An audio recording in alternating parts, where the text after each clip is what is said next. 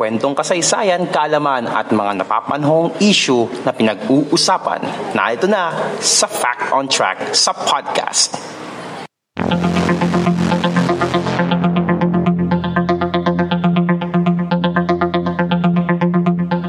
Fact on Track sa podcast.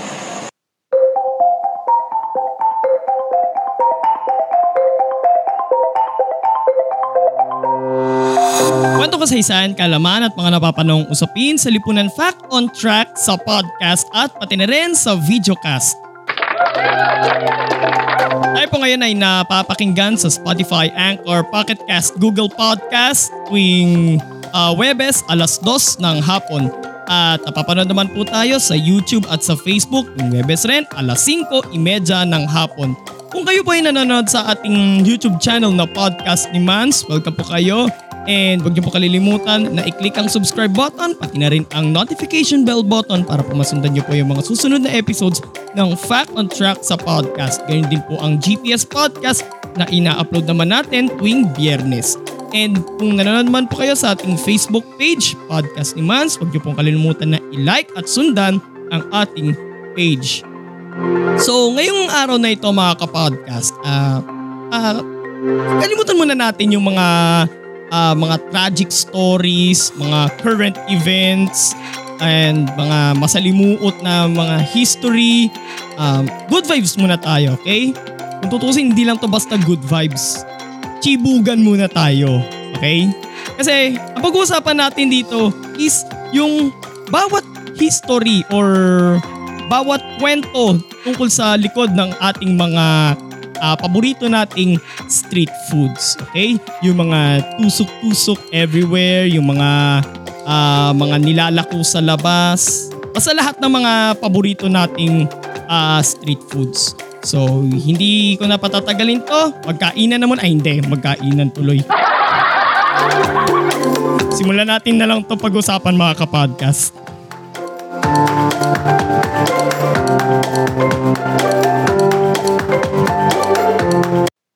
Mga impormasyon na dapat mong malaman ating pag-usapan dito sa Fact on Track sa podcast.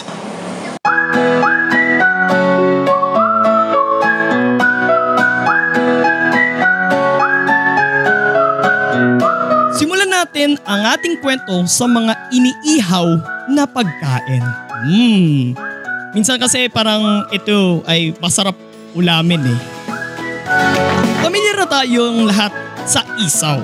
Mula ito sa bitukan ng baboy o manok. Ang pangalang isaw ay mula sa salitang sausawan na literally ay kung saan ididip o isasawsaw ang pagkain ito na kadalasan ay sa suka isinasawsaw. Familiar din ba kayo sa Adidas? Ito naman ang paan ng manok na hango sa tatak ng sikat na sapatos. Kaya ako ng ano ng D-Rose. Ng Harden. Tapos ano pa ba? Dame? O, oh, pengi Dame. Ang helmet naman ay ang ulo ng manok na mula naman sa isang bagay na isinusuot sa ulo ng tao bilang proteksyon. Kahit anong helmet yan. Pwede yung helmet sa construction, military helmet, uh, ano pa ba, yung mga um, yung helmet ng motorsiklo. Yan. Ang IUD naman ay mula naman sa bitukan ng manok na kahawig ng isang birth control device. Yung IUD na ginagamit na birth control device stands for intrauterine device. Tama ba? Okay. Ang Walkman naman ay na tumutukoy sa isang bagay na kung saan ka makakapakinig ng music, usong-uso to sa mga batang 2000s or batang 90s. Ito naman ang tawag sa tenga ng baboy. At ang Betamax ay ang pinakulong dugo ng baboy o manok na kinorting cubes. Kaya naging kahawig ng Betamax cartridge. Yung parang ang itsura niya is parang uh, bago pa magkaroon ng VHS. Eh, tama ba? Bago pa magkaroon ng VHS, yun muna, Betamax muna. Subalit, paano nga ba nagsimula ang mga pagkain ito?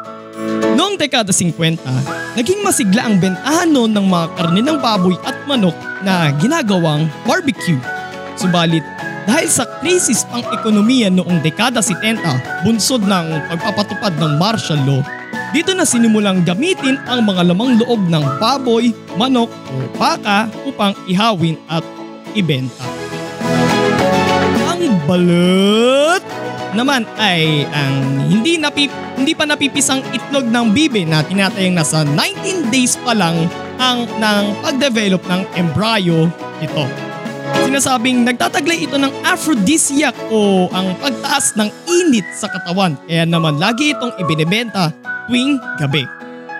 Kilala ang bayan ng Pateros bilang balut capital of the Philippines. Pero sa maniwala kahit sa hindi, ang mga itlog ng bibe na ginagawang balut ay inaangkat pa mula sa bayan ng Victoria sa lalawigan ng Laguna na binansagan namang dog racing capital of the Philippines. Bukod pa sa balut, kasama rin itong binebenta tuwing gabi ang Penoy, hindi dating presidente ha, na nilagang itlog naman ng bibe. At ang one day old chick o ang nagde-deve- nade-develop pa lang na sisiw na nilalaga at piniprito.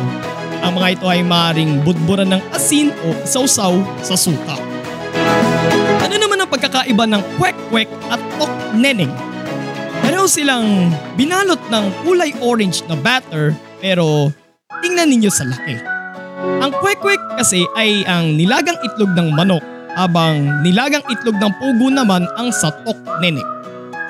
Ang kulay orange na batter naman nito ay gawa sa pinaghalo-halong harina, tubig at anato powder o ang pinulbos na atswete na siyang nagpapa-orange sa batter. Perfect ka-partner nito ang suka na may konting asin, sibuyas at siling labuyo. Pero aksidente lang daw na nabuo ang pagkain ito, yung kwek-kwek. Ayon sa mga kwento, may isang balut vendor sa isang bahagi ng Cubao na nahulog ang kanyang mga tindang balut. Para hindi masayang, binalatan niya ang mga shells nito, ibinabad sa harina at prinit. Ang pangalang kwek-kwek ay sinasabing nagmula raw sa uni ng ibon. Samantalang ang Tok Neneng naman ay pinaniniwala ang nagmula sa 1978 Pinoy comic series na Batute kung saan ang bida nitong si Batute ay may sariling lengguwahe kaya naman ang tawag niya sa itlog ay Tok Neneng. Pamilyar na rin tayo sa mga paborito naman nating merienda na banana kamore cue at turon. Saba ng saging kadalasan ang ginagamit sa paggawa ng banana cue. Hahaluan ng pulang asukal, ipiprito at itutuhog sa mga sticks. Same procedure naman sa kamote cue. Ang turo naman ay ang binalot na slice ng saba ng saging at minsan ay may kasamang langka sa lumpia wrapper. Hahaluan rin ng pulang asukal at saka ipiprito. Unang nabuo ang mga masasarap na meriendang ito sa mga komunidad na may mga tanim na kamote at saging sa bakuran nila. Ang mga sumobrang ani ay ibinibigay sa kanila at ibebenta sa mga tabing daan. Bukod pa sa kwek-kwek at ok neneng, ilan pa sa mga tusuk-tusuk na mga street foods ay ang fish balls, squid balls, chicken balls, at kikiam. Hindi literal na gawa sa isda ang fish balls. Pero may chikang araw na sinasabi raw na ang fish balls daw ay gawa raw sa knife fish. Daw, chika lang yun ha, pero hindi pa natin ma-verify kung totoo yun. So, tuloy natin. Ito ay gawa sa giniling na pusit. Dito rin gawa literally ang squid balls. Pero ang pagkakaiba, hugis ball ang squid balls habang flat naman ang sa fish balls. Chicken balls? Alam niyo na kung saan gawa yan.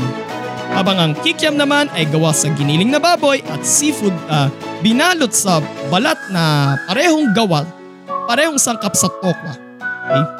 Ang pangalang kikiam ay mula sa Chinese word na kekiam. Kekiam. Pero ang tawag naman ito sa China ay ngohyang. Ngohyang. Sa lungsod ng Dumaguete sa Negros Oriental, pinaflat at ibinababad sa harina ang mga kikiam sa nakatusok na stick at tinatawag nila itong tempura na katulad rin sa isang Japanese dish. Mga ito ay isinasawsaw either sa brown sauce na pwedeng matamis o manghang o di kaya sa suka na may sibuyas at siling labuyo. At hindi po kasama doon yung pinagbabara ng sandok. Pero may tawag ako doon mga kapodcast doon sa pinagbabara ng sandok eh. Alam niyo kung ano tawag doon? Ha? Alam niyo kung ano tawag doon? Kamote. Tanungin niyo ako kung bakit. Kasi kaya siya tinawag na kamote kasi doon mo na isawsaw yung fishball eh. Akala mo sauce yun eh, pero yung pala pinagbabara ng sandok yun. Alam ka na masakit? Sandok ng sauce. Kaya tawag ko doon kamote.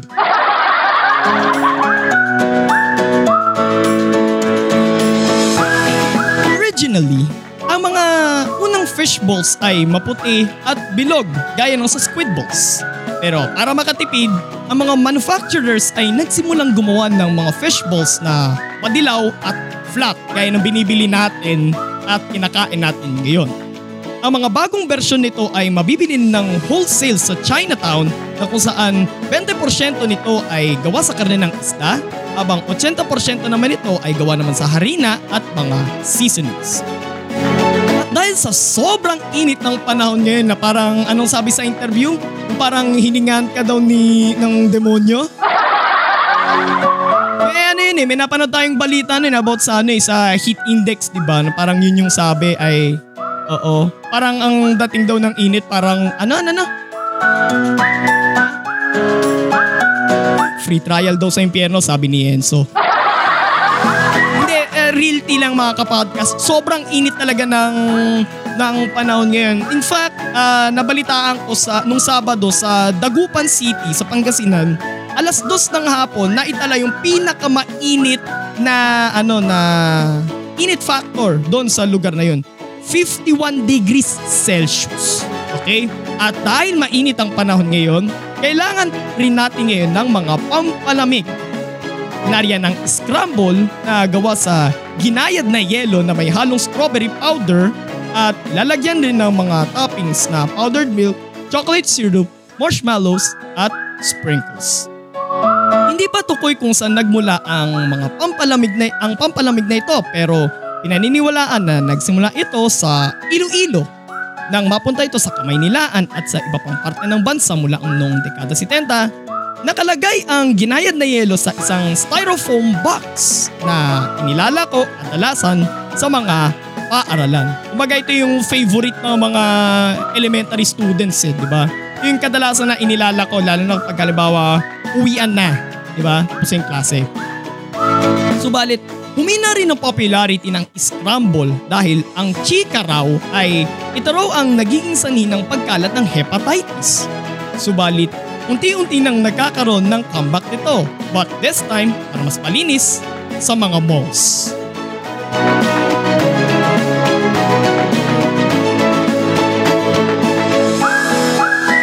Fact on Track sa podcast.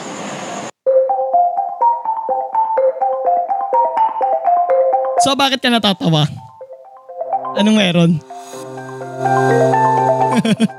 ano na na na? Chika nga lang daw eh, di ba? Yung tungkol sa scramble na sinasabi daw na cause daw ng hepatitis outbreak. Pero wala pang ano, pero wala pang studies about doon. Okay? Depende kasi sa ano yan. Depende kasi sa pagkakagawa. Okay? Kung malinis ba yung pagkakagawa o baka naman hindi. Kasi kung hindi, eh, matik. Matik na yun. Okay? Oo. Pwedeng, oh, diarrhea, mga ganyan. Hepatitis, ano pa ba? Amoebiasis. Actually, ako meron akong ano eh, amoebiasis. Pero matagal lang inactive. Okay? Yung amoebiasis ko. Kaya nga, more than a decade na eh. Yung ano na yun eh. Basta pag sabing amoebiasis kasi parang katulad rin siya ng diarrhea eh. Waterborne disease siya. Okay? Amoeba virus naman yun. Yun naman ang pagkakaib... Oo, bacteria naman. Amoeba naman yung tawag sa bacteria na yun na Pero parang katulad din siya ng, ng diarrhea. Okay? So, mag-ingat pa rin tayo sa ating mga ah, kinakain. Pero bago pa ako ano, bago pa ako sumpungin ng ayun nga, may biasis, meron din akong ah, urinary tract infection dati ha, dati. Mahilig ako sa mga ganyan. Pero way back elementary days, ang lagi kong binibili, fishball. Okay? Parang swertehan na lang kung makabili ako ng limang pisong fish balls. Okay? Kasi nung ano, nung panahon na yun, I think grade 3 yata ako nun. Ang isang piraso ng fishball ay 50 centimos. Okay, so pag, pag bumili ka ng piso, so may dalawa kang fish balls. Diba? Ano pa bang binibili ko nun? Scramble. Ano pa ba? Yung, ayoko sabing dirty ice cream eh. Sorbetes. Para mas ano, kasi parang, sabi ko na parang marumi yung ano yung ice cream. Ah, sorbetes, yun na lang. Okay? Isa pa yan sa mga ah, gusto kong bilhin noong ah, elementary days ko noon. Okay? Basta ano, ah, marami tayong mga ah, gusto nating bilhin. Marami rin tayong mga gusto nating imerienda kagaya yung nabanggit natin, mga banana Q, kamote Q, turon. Actually, di ko nga lang nabanggit yung ano eh, yung sa Maruya eh. Pero doon naman sa mga ano, doon naman sa mga iniihaw na na pagkain, parang kapag halimbawa ano kay parang guma, kapag ka gumagala ka, parang ito yung parang magsisilbi mong comfort food eh. Pero nung mga panahon na ano na hindi wala pang pandemya noon. Pero syempre dahil nga mga binebenta nga mga ihaw-ihaw ay mga laman loob tapos ah toast ano eh medyo toasted pa eh iniihaw kasi. So hinay-hinay lang sa pagkain. Ah mag-ingat ano, parang ingat pa rin tayo, okay? Basta hinay-hinay lang tayo, huwag tayong susobra sa sa pagkain. Eat responsibly. Okay? Pero ang bottom line ng ating discussion, um, chibugan na lang tayo.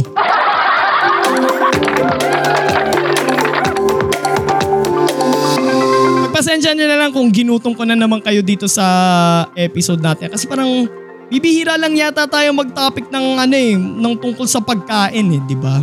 Pero eto, ah pinag-usapan naman natin dito kung paano nga ba nagsimula o ano ba yung mga parang something facts about the uh, street foods, okay? Na parang ito mga nabanggit natin, I can say, ito ay tatak Pinoy. Okay? Lalo na yung balot pa nga lang halimbawa eh, di ba? Parang ah yung mga foreigners yata, parang ito yata yung unang exotic food na na matitikman nila. Parang sasabihin nila na, oh, I like the taste of balut. Ha?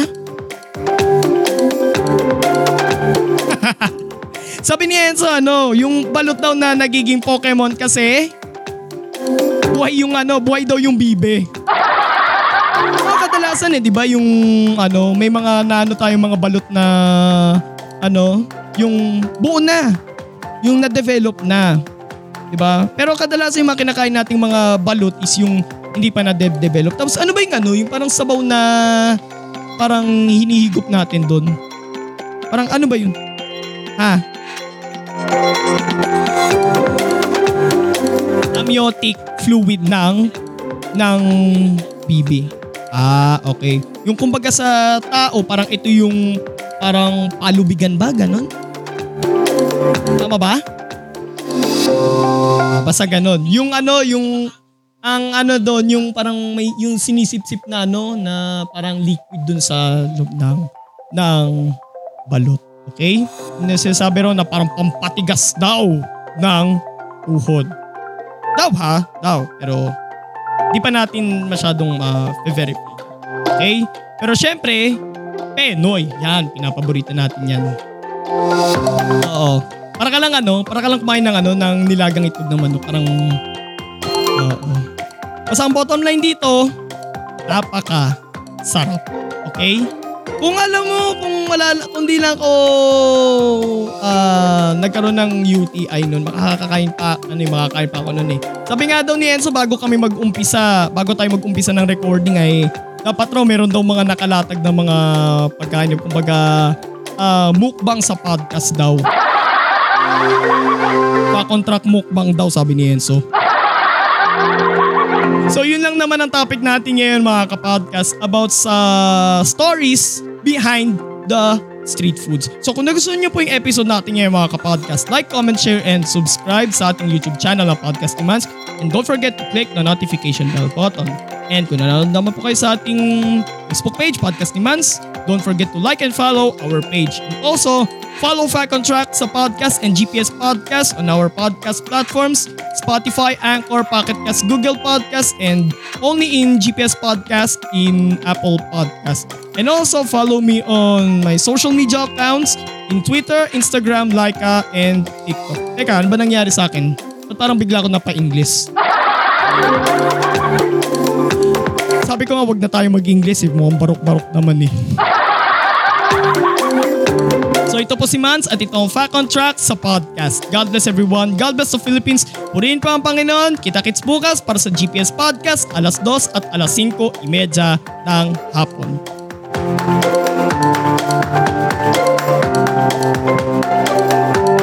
Fact on Track sa podcast.